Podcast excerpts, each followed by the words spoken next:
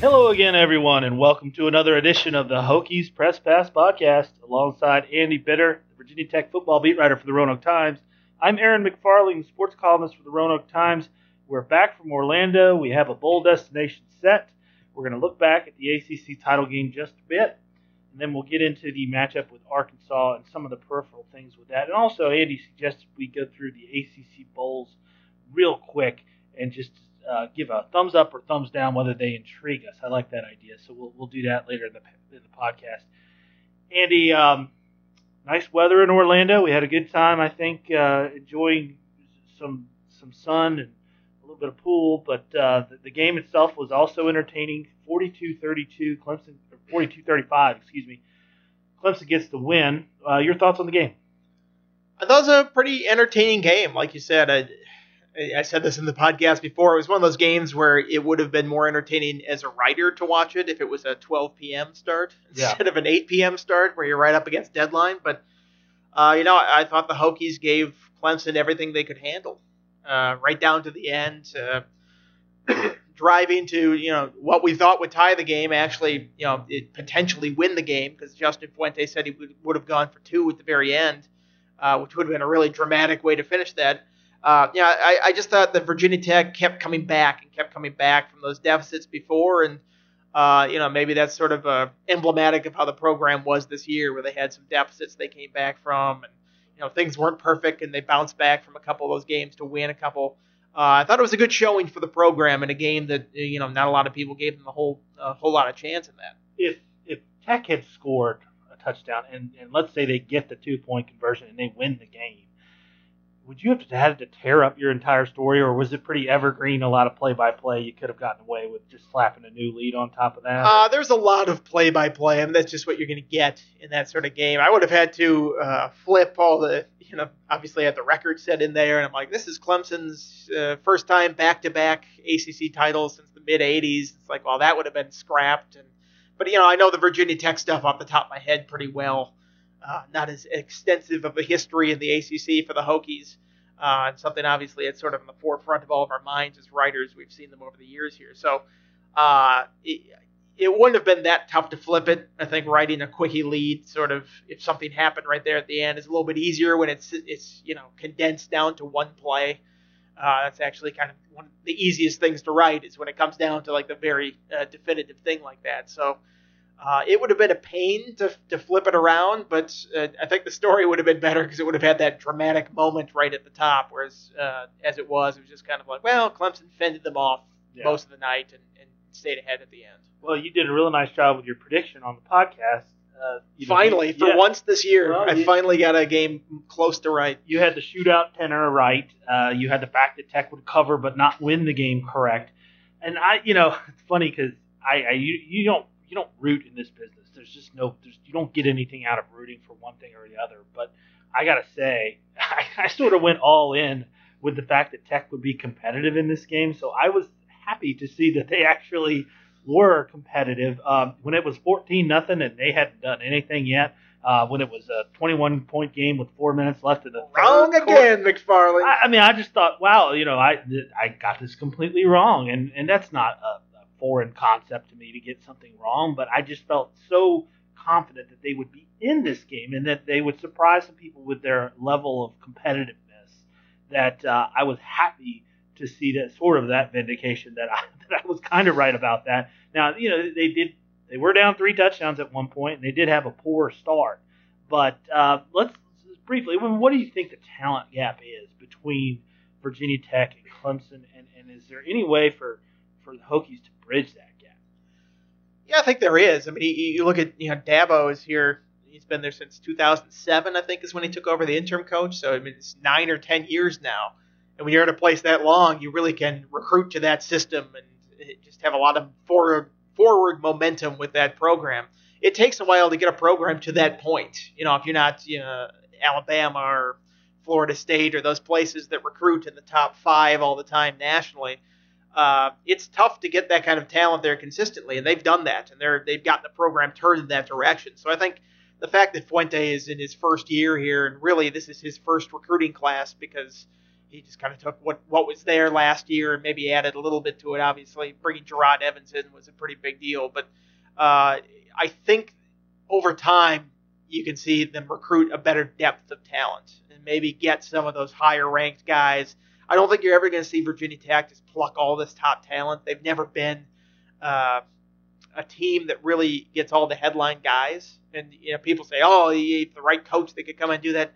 I think these programs sort of have uh, a sea level that they achieve uh, that, that things kind of balance out to a mean that they revert to that you know over the long haul yeah maybe you could have some classes that are better or worse but this is about a team that recruits to about the 20th class in the country Yeah. 20 25 somewhere there i mean i just don't think you're ever going to see a coach come in here and just recruit top five classes all the time it's just it's- legally at least. yeah, yeah, exactly. I mean, if they're doing that, that might raise some eyes. You might look at that like, ah, is he doing what Hugh Freeze is doing down in, in uh, Ole Miss?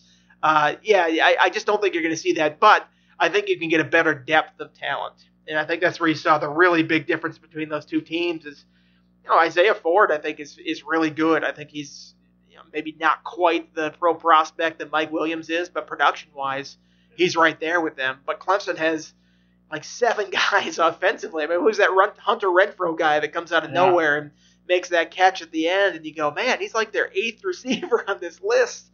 Uh, I know the receiver is maybe a bad example because Virginia Tech actually does have three big guys there, but uh, across the board, I think Clemson just had a better depth of talent, and over time, you'll see Virginia Tech catch up to that. That uh, maybe that second team isn't quite as drastic of a drop off. Well, the offense is drastically better now than it was, but I think one thing you didn't see this year, and you haven't seen to this point really, is, is the ability to when you really need to just line up and, and run up the middle. You know, you, you can't do it. Um, they couldn't do it against Clemson. Now, Clemson's defensive front is, is outstanding. Their linebackers are outstanding. Um, so maybe that's not such a big surprise, but I think there's been some games where they should have been able to run the ball a little better than they have. Maybe Duke, you know, I'm trying to think of the, the specific instances where they North Carolina, they should have. well, yeah, the, the, and in the weather there. Georgia Tech was not a good rushing defense. Syracuse was not a good Georgia rushing Tech's defense. one I'm thinking of. Yeah, I mean, I think maybe is that is that where they need to start? I mean, in terms of uh, upgrading their interior line recruiting and possible, you know, uh, the coaching of that uh, interior line. Yeah. get better. Or, Yeah, I, I think that's still a problem point on this offense. I think it's better than it has been in the past. Certainly, their rushing average this year. They never had any games where they had like 20 yards rushing, and that's happened in the past where they Yeah. just couldn't do anything. and They had 102 on Saturday. That was actually their season low. Yeah. So uh, that's an improvement from the past, but I think that's still a spot where they need to recruit better talent up front. Uh, You know, Wyatt Teller's a guy that's really a masher. And you put him in on any offensive line, and you go, that guy will fit. Yeah. I don't know how many of those other guys up there, uh, maybe Nijman with time. I, I just feel like that's still some uh, an area of the game where they're maybe not as strong as they could be, and that shows up in games like that because when you have a really strong defensive front like Clemson does, that can overwhelm that, and that takes everything else out of the operation. I will say, I think the I think the O line got a little better as the game went on. I think schematically they did some things to sort of mask the inefficiencies they had uh, trying to win those trench battles. So credit to, to all involved for making some adjustments. I mean, uh, Jerod Evans had a little more time as the game went on than he did early. I mean, early on he looked, as I wrote in my column, I mean, he looked, you know, he got in that standing fetal position several times when he knew he was just going to get rocked.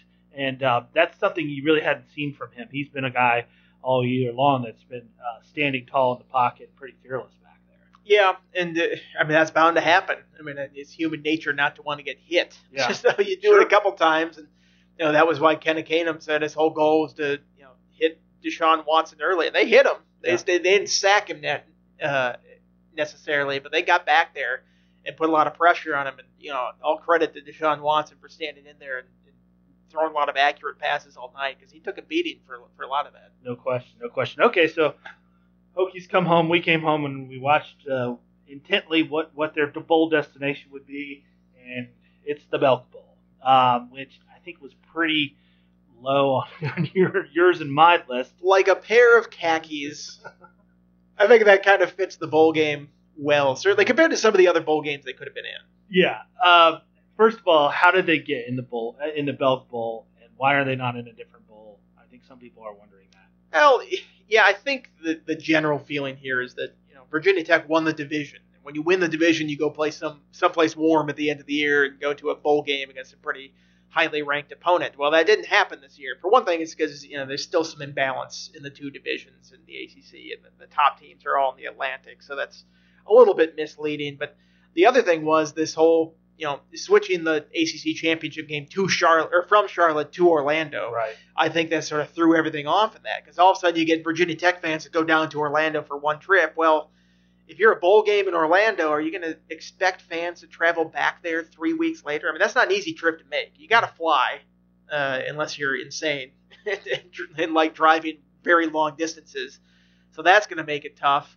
Uh, so fi- just financially, it's tough. A to get there, just getting the time to do that and take a flight, and then B it's tough financially because that's a long trip to go, and Orlando's not necessarily a cheap place to go visit. So uh, if you're a bowl game and you know, Florida State gets taken as the replacement in the orange. I think Louisville was pretty obvious pick in the citrus because they've got probably the Heisman Trophy winner there, and you, know, you want to get sell tickets to this kind of thing. So I think those are pretty obvious picks. The Russell Athletic Bowl, which is also in Orlando, is next, and basically it comes down to them.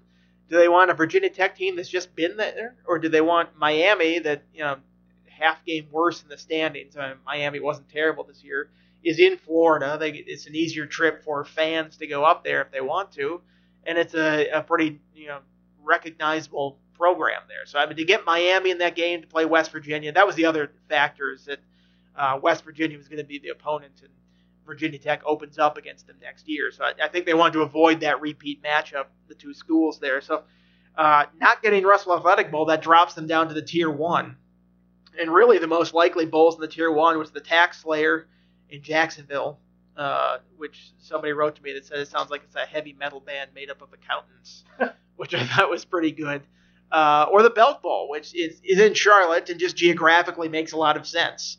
And, uh, well, I think a lot of people were hoping for a warmer destination than Charlotte. Uh, the fact that Charlotte had never hosted Virginia Tech, those two school, this school in the bowl kind of danced around here the last couple years. Uh, seems like every year you see a projection for the Belk Bowl, and they never ended up going there. Uh, I think all the stars sort of aligned this year that they ended up going there, and it, it just kind of made sense. The Belk Bowl's Twitter account is very coquettish and, and, and flirtatious. Uh, I know one time Nathan Waters had some tweet that said, uh, "It looks like Tech will be in the Belk Bowl," and the Belk Bowl replied, "We'd like that," or something like that. You know, the little winky smiley thing. It is and, an entertaining Twitter account. Yeah. As far as far as bowl Twitter accounts go. Uh, it's probably one of the better ones but, out there. But it was just a big tease all these years, and then finally they decided they were gonna they were gonna hook up with Tech. well, I mean, you remember last year, everybody expected them to go to the Belk Bowl. Uh, in hindsight, it's probably better that they didn't because they would have played Mississippi State, led by Dak Prescott, who probably would have lit Virginia Tech up. Uh, but it turned out that you know, none of the Tier One bowls wanted to take Pitt, and because of the you know, Virginia Tech was six and six, and uh, there's another team out there. NC State was uh, eight and four, I think it was. NC State ended up going to that game. I think I think it was NC State uh, instead because they were a local team, and then Pitt got down to the Military Bowl, Tech to the to Shreveport for that. So uh, yeah, there have been some weird circumstances the last couple years where they ended up not going to Belk. That I think when the opportunity came up, uh, it just kind of made sense for them to go there this year. Instead of someplace like you know Jacksonville would have been a warmer place uh, not necessarily a better matchup this year. Kentucky ended up going to uh, the TaxSlayer Bowl this year. Uh, I think Charlotte. It, it seemed like Virginia Tech was destined for a trip to Charlotte and Orlando this year, and it just so happened that they got them flipped the order from what they originally thought it was going to be. Yeah. Well, they're playing Arkansas. Arkansas seven and five.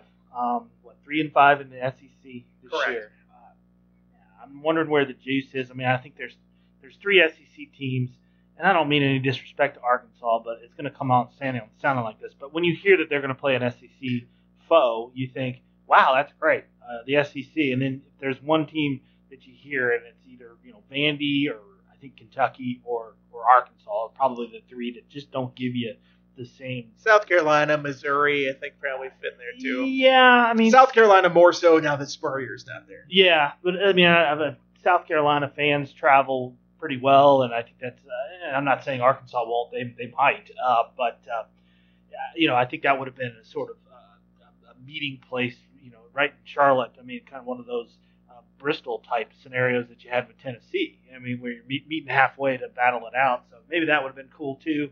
But all right, so what do you think of Arkansas? Uh, just, I mean, I know you'll do a lot of research here between now and then, but what what do you know just going into this? Well, first, I think it's, it's kind of a weird matchup this year because normally you get an SEC team there, and uh, you know I mentioned Mississippi State last year is pretty good with Prescott.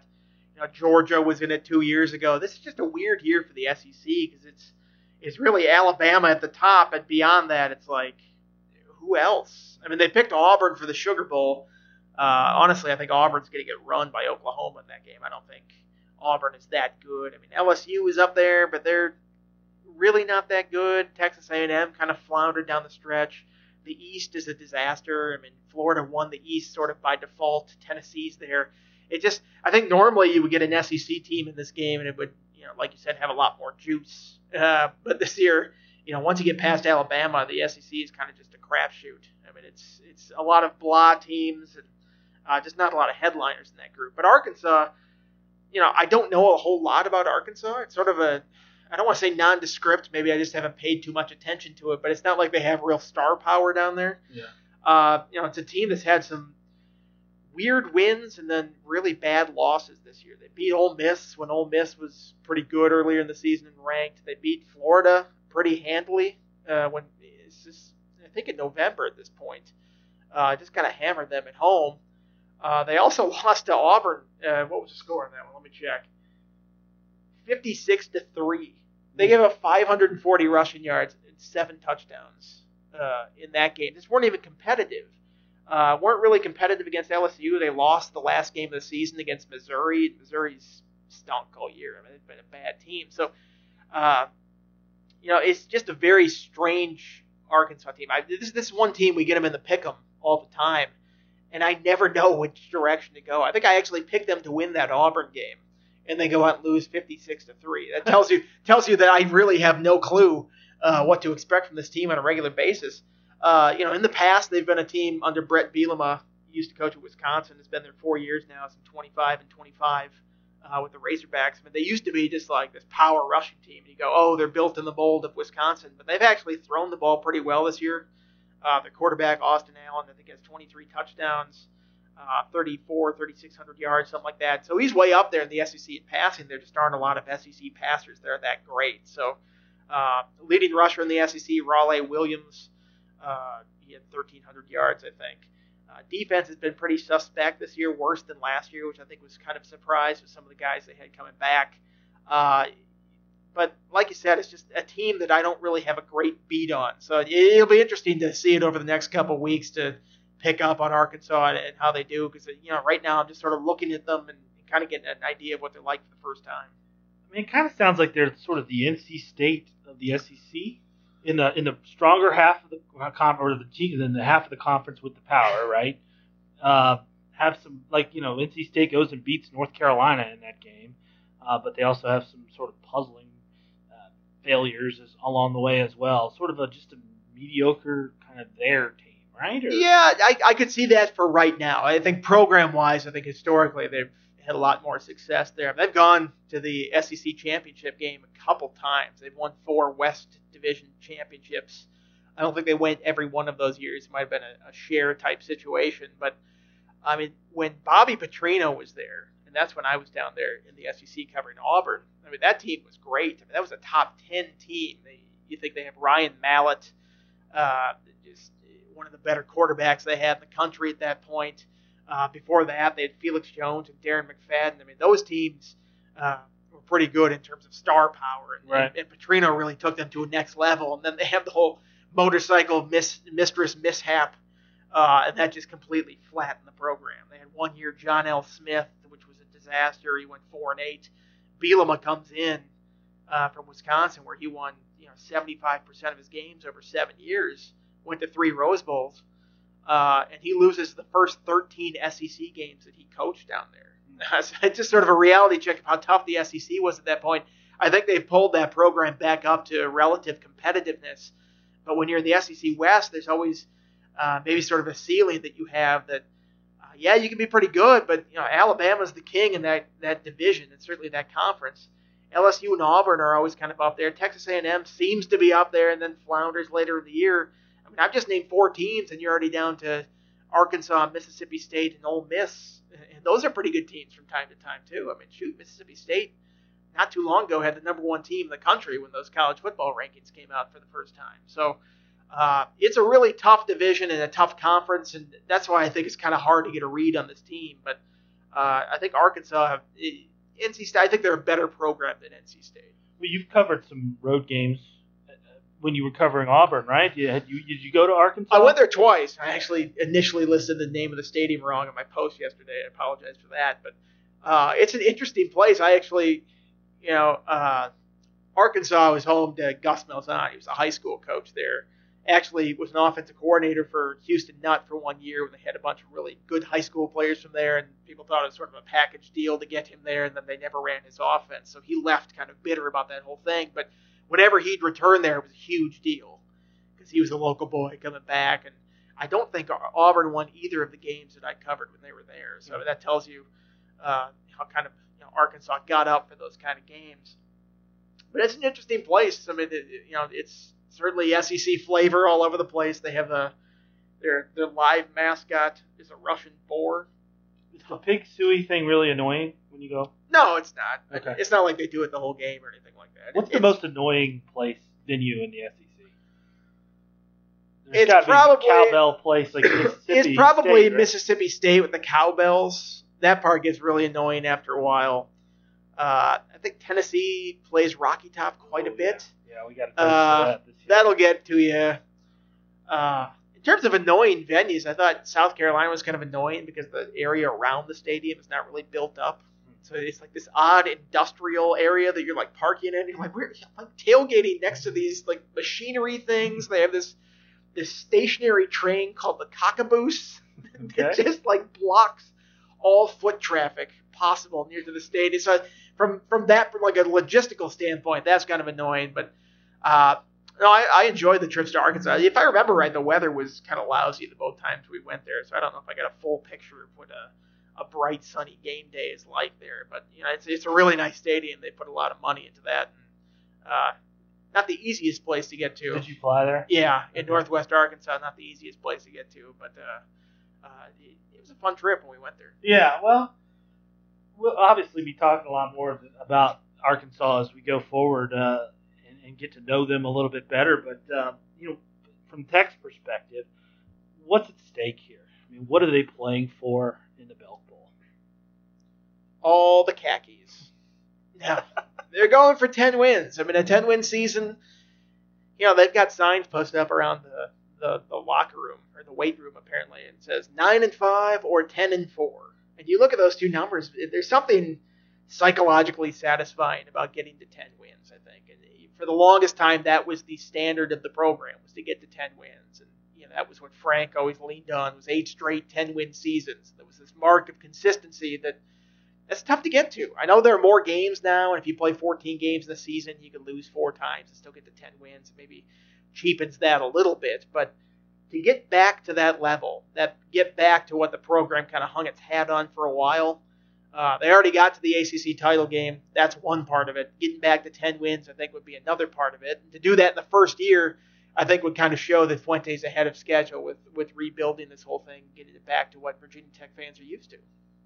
Yeah, I mean, there was definitely a time when 10 wins was met with uh, grumbling from fans. Ah, another 10 win season. Right. That's all he ever does is win 10 games. And it's like, Well, try winning six a couple years. Yeah. Change your tune about that. Exactly. Now 10 wins is, is once again the gold standard. And I'm not saying everybody thought 10 wins was was nothing, but there was a, a, a pretty vocal contingent in that in that uh, Tech fan base that thought that 10 wins wasn't really that good, and it was sort of masked by you know winning games against the Liberties of the world and and fattening up on those kinds of things. But I think 10 wins is an accomplishment, and uh, certainly we need to write about something. So uh, that'll be one thing, I guess. Well, my, my thing is, if 10 wins is so easy, why isn't everybody in the country doing it? Yeah, good Like, point. I mean, there's a very small handful of teams that could do that on a consistent basis. And I know people are always going to be like, oh, Alabama wins 14 every year. It's like, stop comparing yourself to Alabama. Okay, Yeah. just stop. Every team in the country should stop comparing themselves to Alabama because they're on just a different plane right now. They're way up there. Quit thinking that you're going to be Alabama out there and, and judge it sort of to a historical perspective of, you know, 10, a lot of schools would kill for a 10 win season. Yeah. So they get back to that and to have the chance to do that. I think there's quite a bit they're playing for in this game. Interesting, and it's not tech related necessarily, but although there are some connections. I mean, Blacksburg High School is uh, it finished the regular season five and five, and they will be going for win number ten uh, on Saturday in Williamsburg. They're playing for a state title, and they've got Whit Babcock's son on the team, and they've got uh, uh, who am I forgetting? Goforth's son, uh, Mike Goforth's son is on the team as the trainer, and uh, also they've got uh, uh, Drew Weaver, who is uh, Jim Weaver's uh, the late Jim Weaver's son. So a lot of tech flavor on that Blacksburg team, which I, I covered two of their playoff games. Are you covering the championship for them? Uh, I think I'm going to the Salem game, which is at four Okay. o'clock, and then they I think they play at noon. So I don't think I'm gonna actually get to see them. Uh, maybe I'll catch the end of the game, but uh, they, they can win. I mean, I covered them against Bla- uh, Botetourt their first playoff game, and their Botetourt coach was like, "That's a team that can win win the state title, and they've got a shot." I mean, That's interesting that you always kind of rail. It's like, oh, they let everybody into the postseason, and then a five and five team like this catches fire. Did you see them during the regular season? Was it just anything that? I didn't see them during the regular season, but what happened is they have a running back who you know, sort of has figured it out as they've gone along, and they also have a coach who was going for two. Uh, Thad Wells, he he was the guy who uh, before the season started said he was never going to punt, he was going to onside kick every time, and he was never going to, uh, and he was always going to go for fourth downs. He was, ne- you know, and and always go for two when he scored touchdowns. And I talked to him after the Botetourt game. I said, "Weren't you that guy? Said you're going to do that?" He's like, "Yeah, I, I figured some stuff out. I've got to do some different things." So credit to him for for uh, you know making adjustments. Not every coach will do that, uh, it should be interesting. There's a, lo- local flavor, three local teams in this uh, those playoffs in, in Williamsburg. But this is not a high school podcast. This is a college podcast. So we're going to get to the bowl games in the ACC. Let's play a game called Juice or No Juice. Oh, I like that. Yeah. You just come up with that on the fly. Yeah. All right, we'll go through the bowl games. We'll see if we're intrigued by any of these games or not. Starting with the the earliest ones to the latest ones. First one is the Independence Bowl, Shreveport. We know it well. We got NC State against Vanderbilt. No juice. Yeah, I'm going to say no juice either. Yeah, Vanderbilt's actually a decent team this year. Uh, you know, gave Georgia, I think, did they beat Georgia? They, they beat Georgia and they went all the way to the wire against Auburn. They got a really good defense. Uh, I don't know. NC State is just a team that never really moves the needle for me much. Here's NC know what it State's six wins: William and Mary, Old Dominion, Wake Forest, Notre Dame at home, uh, Syracuse at Syracuse, and North Carolina. And that Notre Dame win was like in the hurricane slop because they had a Yeah, horrible right. field in that game. So Ten yeah, to three final. it that just kind of seems like NC State to me every year when they load up on that non-conference schedule that's nobody, and then they barely get over to the six wins. And it's interesting they've already announced they're keeping Dave Doeren. Uh, I thought maybe they might make a move on that. Uh, he didn't win when he had Jacoby Brissett there. Win big enough, I guess. Uh, I don't know. That that matchup just doesn't do a whole lot. Yeah, they did. NC State did lose to Clemson by seven. So uh, if we're gonna applaud Tech for losing by seven to Clemson, I guess we should applaud. They did- yeah, they State did- for doing that. They too. did play them pretty tough at. Clemson as well. So uh, Well, that's yeah, that's a game they should have won. yeah, They had the field goal to win it in the end of regulation. They they missed that's that one. right. I Uh, game- we were up in the Syracuse press box watching that, so Yeah. Clemson was very fortunate to win that game. It's it's such a weird team, but the NC State will come up and play hard against teams like that, but then just get blown out of the water. Right? I think Louisville just ran them off the field. Yeah, lost by seven to Boston College too. So an interesting. Uh, All right, no juice for that. no one. juice. Detroit Bowl, the Quick Lane Bowl. This, Oh. this one's going to have some juice for you, I think. Boston College against Maryland. Hell yeah, that's my favorite coach in the ACC, Steve Addazio against my Terps. That's the best game on the slate, and I can't wait for that. One.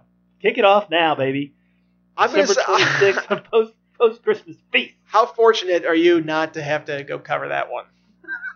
Well, Like the day after- in Detroit. the day I like after the day after Christmas for you know a couple of six and six teams. I mean, good for Boston College to get to a bowl game this year. They were just you know hot garbage last year. They were just not a very good team. But uh, I don't know. Is that a, a big uh, No, celebration at the end of the year to get to Detroit. There's no juice there. Maryland fell off. I think Maryland started four and zero. Uh, you know, didn't play. Well, then they got welcomed to the Big Ten the rest of the year. Yeah, they actually were playing Penn State pretty well, and of course, nobody really knew Penn State was any good. Uh, it was like week five, and uh, you know, it was kind of. I think the game was like a pick'em, um, and the Terps lost, and, and it was like, oh well, their season's probably over now, and, and it was uh, no juice. And it turns out Penn State was one of the five best teams. In the Yeah. Penn State's really good. Before we get to the next ACC, I mean, do you think college football playoff got it right? What do you think? Uh, more or less. Yeah. I, I think you could have made an argument for Penn State or for Washington in that last spot. You really are anti-Washington. Well, I just here's the thing: if you had replaced Pittsburgh on Penn State's schedule with just a nobody, and they would have beaten that nobody and been twelve and one, would you've been like I'm looking at this matchup and did they miss it because they lost two games? Mm-hmm. Because they actually played somebody of merit in the Yeah. non-conference schedule? I, I don't know. I just you know, whoever was going to be in that game was going to get run off the field by Alabama. I think so. I don't know if Washington getting to the playoff is necessarily this reward that you know. Obviously, they're in the playoffs, so that's a big deal. But uh, I think if you're a fan, you're going to go to that game. You're going to get crushed by Alabama. Maybe you would have rather just gone to the Rose Bowl instead and, and had a more enjoyable experience. But uh, I think the big thing out of this is that at least we're making this argument about four versus five instead of two versus three Sure. in the past. So, you know, Penn State, yeah, maybe they could have made an argument to get in, but honestly, don't lose two games. Don't lose one game by 30, whatever it was, to, to Michigan, and you're probably looking a lot better. Yeah. Okay. Back to the ACC bowls. Military Bowl, uh, Wake Forest against Temple. No juice. I would have said this maybe would have had a little bit of juice if Matt Rhule hadn't just left for Baylor. But now they're going to be coaching with an interim coach. Uh, you know, Wake Forest is not a flashy team. They got they got to six and six sort of on their defense and everything. I'm going to say no juice as well. Yeah. Let's just move on. Uh, Pinstripe Bowl, New York, Pittsburgh versus Northwestern. Should be some offense in that game. Juice. I'm giving this game Yeah, juice. I, I, give it moderate juice. I think I think that's a really intriguing man. I mean, Northwestern has a receiver that's really good. Uh, they were pretty competitive this year in the Big Ten. Pittsburgh, I think, is one of the more underrated teams in the country. I mean, they, does anybody in the country have two better wins than they do? They beat Clemson on the road, and they beat Pittsburgh or uh, Penn State. I mean, they beat two of the top five teams in the country. Does anybody have two top five wins this year? No. I mean, maybe Ohio State probably doesn't now that Michigan's out of the top five. Uh, I mean that that that's an intriguing game to me. I think that could be an entertaining one. Uh, it's always kind of weird playing in Yankee Stadium like that, so I'll give that game juice. And yeah, and I, I'm happy for Pittsburgh because you know you were talking about it earlier how they sort of just get passed over on these Florida bowls a lot. Now they get to play at Yankee Stadium. You know, uh, you should be able to bring some fans there. Uh, uh, Pittsburgh deserves. I mean, they they don't travel well, and that's the reason they don't get these great bowl uh, matchups usually. But uh, the- you know, the, the team tries just as hard whether they got fans in the stands or not, and so for them to get a, a trip to New York is pretty cool. All right, uh, Russell Athletic Bowl in Orlando, Miami against West Virginia. Juice, Yeah, I'll give that juice. yeah. I don't think it's going to be close necessarily. Uh, I think West Virginia wins that one pretty easily. I wasn't overly impressed with Miami. I guess they have a, a better defense that people want to give them credit for. Uh, I just don't feel like Kaaya played to the level that I thought he'd play this No, year. He played like crap in that game. Yeah. I mean, give Tech's defense some credit for that, but and maybe it's one of those scenarios like when we saw Virginia beat Duke and we saw Virginia take Louisville to the wire, and we thought, oh, uh, maybe Virginia's better than we thought. Uh, maybe maybe Miami's worse than we thought because of what we saw. Right. Like we don't get a chance to actually sit and watch a full Saturday slate of games. This is not what we do. Right. So, um, you know, we, we built that matchup up, and then it ended up being a, a, a blowout, really. Yeah. I think this one will be interesting from a Virginia Tech perspective because that's who they open up next season with against West Virginia. So, yeah, I haven't seen West Virginia play too much this year. Holgorsen just got a contract extension, so I'm sure the West Virginia casinos were happy about that that night. And I'm probably the only Maryland alumnus who, when I see West Virginia's on, I'm pulling for them to win.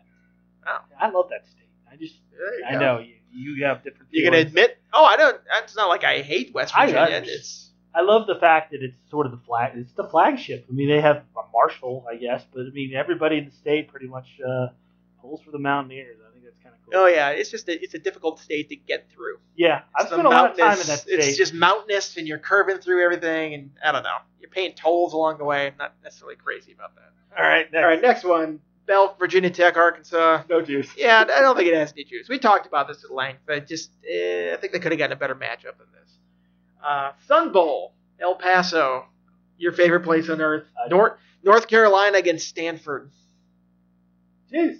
I'll give this one juice. I just because of a contrast of styles. Yeah. I think it's you know UNC wants to hurry it up, hurry it up, hurry it up, and Stanford wants to just you know ram the ball down your throat. Uh, it should be interesting. Trubisky, this might be his last game there. Uh, Stanford uh, has been a pretty good team, pretty good program over the years. Uh, I wonder if Larry Fedora will just want to stay in Texas after this game. Sounded like he wanted some of these jobs, even though he denies it. Uh, maybe some interest in that Baylor job. Well, and outside of Virginia, which played, you know, like what they played UCLA, USC. I mean, you don't see ACC Pac-12 matchups very often. You know, or Oregon came to Virginia. I mean, that, some for some reason they were scheduling a lot of games against the Pac-12. West Virginia must play in a subsidiary of the Pac, or Virginia must play in some subsidiary of the Pac-12 because they seem to have games. That, it's it's John Oliver, right? I mean, Yeah. he used to be a West Coast guy. He, he sets up a lot of this stuff. but you know, you just don't see that the, the those two conference clash, two conferences clash that often. So I think, generally speaking, the Sun Bowl gives you a good, an interesting, juicy matchup. Yeah, we like the Sun Bowl. It's a fun trip. We do. Uh, let's go. Next one is Orange Bowl in Miami, Florida State, and Michigan. Juice. Juice. It's Juice. got some juice. That'll be interesting to see. You know, Dalvin Cook going against that Michigan defense. I think anything involving Harbaugh is going to be interesting. I mean, th- those are two, you know, blue blood programs there. That, that's going to get a lot of eyeballs. Yeah, yeah. I'll be I'll be tuning into that one for sure. All right, that one's sort of a no-brainer. Uh, TaxSlayer, Georgia Tech and Kentucky. No juice. No juice. That one. Whew. Man. Whew. I, when I saw Kentucky was a possible bowl opponent for Virginia Tech, I was just like, oh, I don't know about that one. That's just. I don't think Kentucky's very good. I think they beat a lot of bad teams to get to seven wins this year. I mean, they beat Louisville at the end, so I guess you give them credit for that. I don't know, man. I follow Kyle, Tucker on Twitter, and uh, his tweets would suggest that this team is world beating.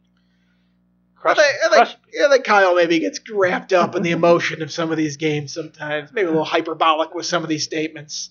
I, I don't think the running back is a threat to be an all-time great in the NFL, but uh, Well, we we'll certainly, we, if, if we were there, we were covering that, we would get plenty of information from Kyle on that team. We would, you know, we'd have it in there. Yeah, I, I just think you know, Georgia Tech sort of blase ACC team to send there, and Kentucky's just like whatever from the the SEC. So no juice, no juice in that game. Crazy to think Paul Johnson has eight wins, though.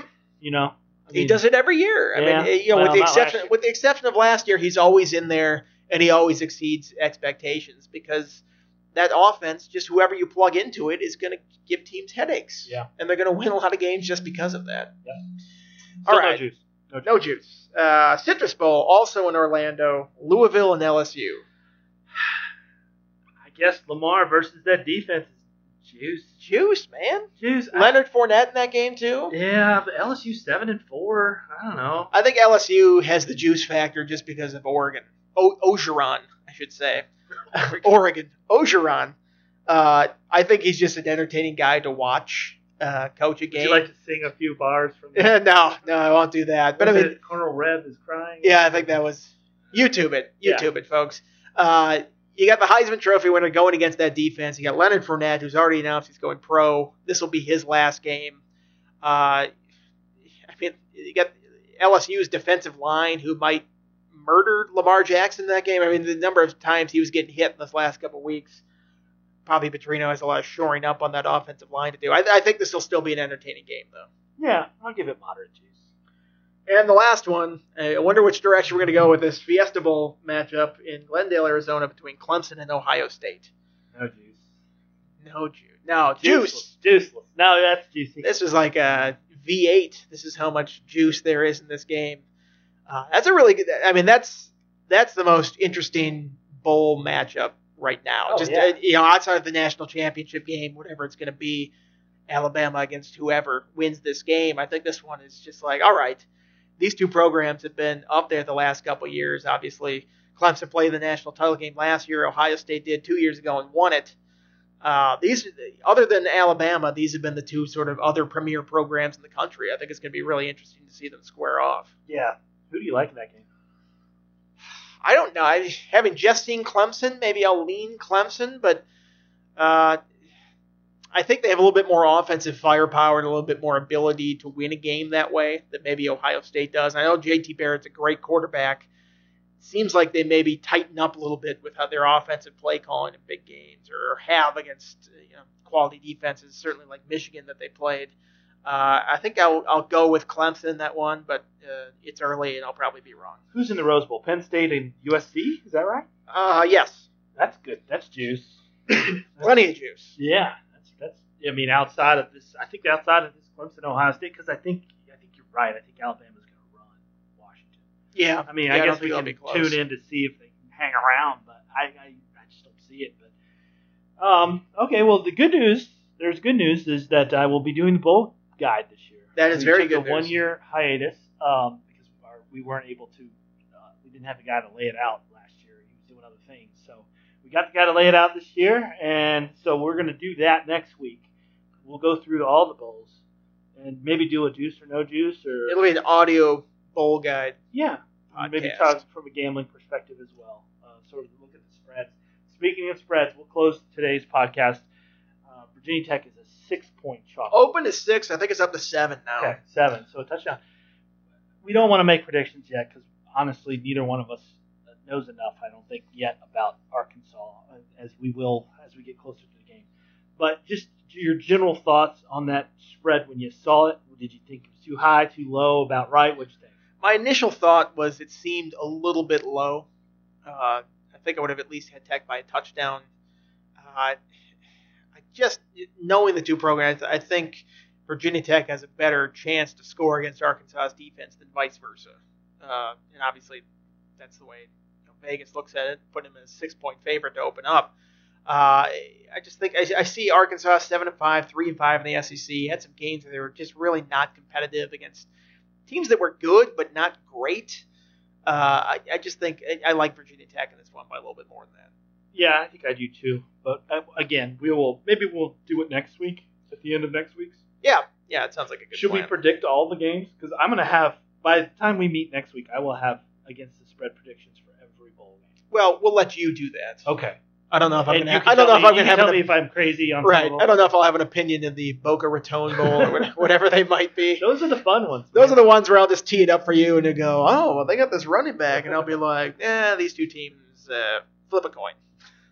All the all the research will be done online. So you know, if somebody's hurt or something, who knows? You, sometimes you, you don't follow. You don't you don't pick up on that until uh, the actual kickoff. So some of those lines change drastically because of injuries during. Uh, so uh, there, But people like you are paying attention to these things. Uh, so- I will, yeah, yeah. I love bowl season. It's a lot of fun, and we'll get into that next week. It'll be a good, a good, different kind of podcast. Um, but that's all the time we have for this week. For Andy Bitter, it's Aaron McFarling. We'll see you next time.